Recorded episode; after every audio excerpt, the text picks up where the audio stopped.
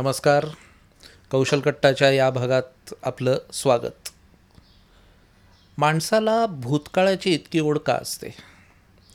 महाविद्यालयाची पाच वर्ष संपली आणि मग अचानक एक भला मोठा अदृश्य दरवाजा उघडला आणि आम्ही सगळे त्या दरवाजातून बाहेर फेकले गेलो. बाहेरची दुनिया इतकी वेगळी आणि चक्रावून टाकणारी होती की पुन्हा मागे वळून पाहण्याचं भान जुरलं नाही. एका प्रदीर्घ प्रवासानंतर ट्रेनमधून उतरायचं म्हणून आपण सगळ्या सामानानिशी दरवाजात उभे राहतो. प्रचंड गर्दी असलेला रेल्वे फलाट बघून आपल्या पोटात गोळा येतो आणि इतका वेळ ज्या सहप्रवाशांबरोबर आपण हसत खिदळत काळ घालवलेला असतो त्या सहप्रवाशांचाही आपल्याला विसर पडतो. म्हणजे अगदी निरोप घेण्याचंही भान आपल्याला राहत नाही. आणि आपण त्या गर्दीत मिसळून जातो. मग गर्दीतून वाट काढत झुंज देत स्थानकाबाहेर कसे बसे पोचतो. त्याच्या पुढचा प्रवास मात्र टॅक्सीमधून एकट्याने होतो. आणि घरी पोचतो तेव्हा खऱ्या अर्थाने आपण मोकळा श्वास घेतो आणि त्यावेळी हळहळ वाटते आपल्याला की आपल्या सहप्रवाशांचा निरोप तरी घ्यायला हवा होता. मग पुन्हा एक वेगळा प्रवास सुरू होतो. आणि आयुष्याच्या धबडग्यात आपण सगळं विसरून येणाऱ्या दिवसाकडे टक लावून बघत राहतो. पण काही दिवसांपूर्वी कॉलेजमधल्या एका मित्राचा अचानक फोन आला आणि पुन्हा एकदा त्या सोनेरी दिवसांची आठवण झाली. इंटरनेटवर फेसबुकच्या माध्यमातूनही अनेक मित्रमैत्रिणींचा संपर्क होत गेला आणि शेवटी भेटायचं ठरलं. काही मित्रांनी पुढाकार घेऊन एका हॉलमध्ये भेटण्याची व्यवस्थाही केली. बघता बघता चाळीस बेचाळीस मुलं मुली म्हणजे तेव्हाची मुलं मुली एकत्र जमली आणि मैफिलीला रंग आला. मी हॉलवर पोचता पोचता विचार करत होतो की कॉलेज संपल्यापासून सगळी मित्रमंडळी किती भिन्न भिन्न मार्गावरून पुढे गेली. काय अशी गोष्ट होती जी पुन्हा आम्हाला एकत्र आणत होती? पुन्हा एकदा भूतकाळाकडे ही धाव का? खरं तर माझ्या मित्रांपेक्षा कॉलेजशी माझा संपर्क अधिक होता.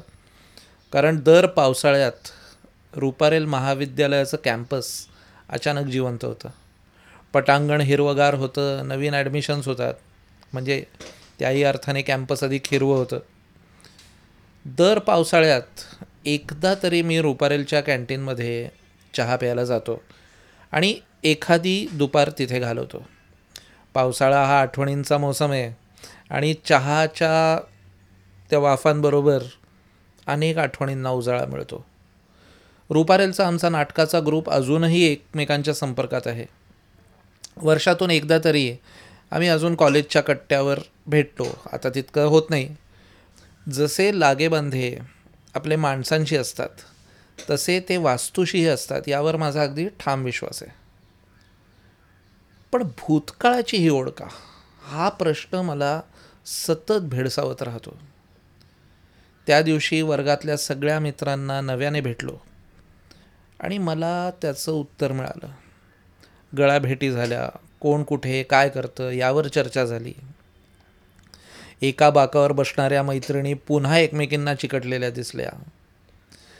काही चेहरे पाहून पुन्हा काळजाचा ठोका चुकला.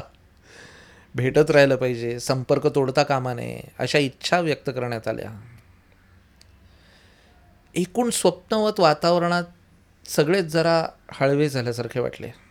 आयुष्य पुन्हा एकदा एकोणीसशे सत्त्याऐंशी ते ब्याण्णव हा काळ फिरून आला आणि मन एका खूप वेगळ्या तऱ्हेने तृप्त झालं. माझ्या स्वभावाप्रमाणे खूप गर्दीत माझं मन एकटं होत गेलं आणि एक कोडं सुटल्यासारखं वाटलं. की भूतकाळाविषयी माझी असलेली ओढ का आहे यावर अचानक लख प्रकाश पडला. खूप काही बरोबर घेऊन निघालो होतो. पण जसं खूप काही मी तिथून घेतलं तसंच माझा काही अंश मी त्या भूतकाळात सोडला होता. शाल्वी डान्स नावाच्या एका चित्रपटामध्ये नायिका एका पात्राला प्रश्न विचारते. ते म्हणते माणूस लग्न का करतो? त्यावर तो जरा बिचकतच उत्तर देतो की प्रेमात पडतो म्हणून ती म्हणते नाही. ते म्हणते आपल्या रोजच्या जीवनाला त्याला एक साक्षीदार हवा असतो म्हणून. आणि माझे हे मित्र माझ्या त्या अंशाचे साक्षीदार होते. जसा मी इथे माझ्या मित्रांना मैत्रिणींना भेटायला आलो होतो तसा मी स्वतःलाही भेटायला आलो होतो. तुम्हाला हा भाग आवडला असेल तर जरूर लाईक शेअर सबस्क्राईब करा. कौशल कट्ट्याचे इतरही भाग जरूर इथे बघा आणि खाली थँक्सचं एक बटन आहे. हे भाग मी असेच करत राहावे असं तुम्हाला वाटत असेल तर या चॅनलला जरूर सहाय्य करा. त्याची आवश्यकता आहे. धन्यवाद.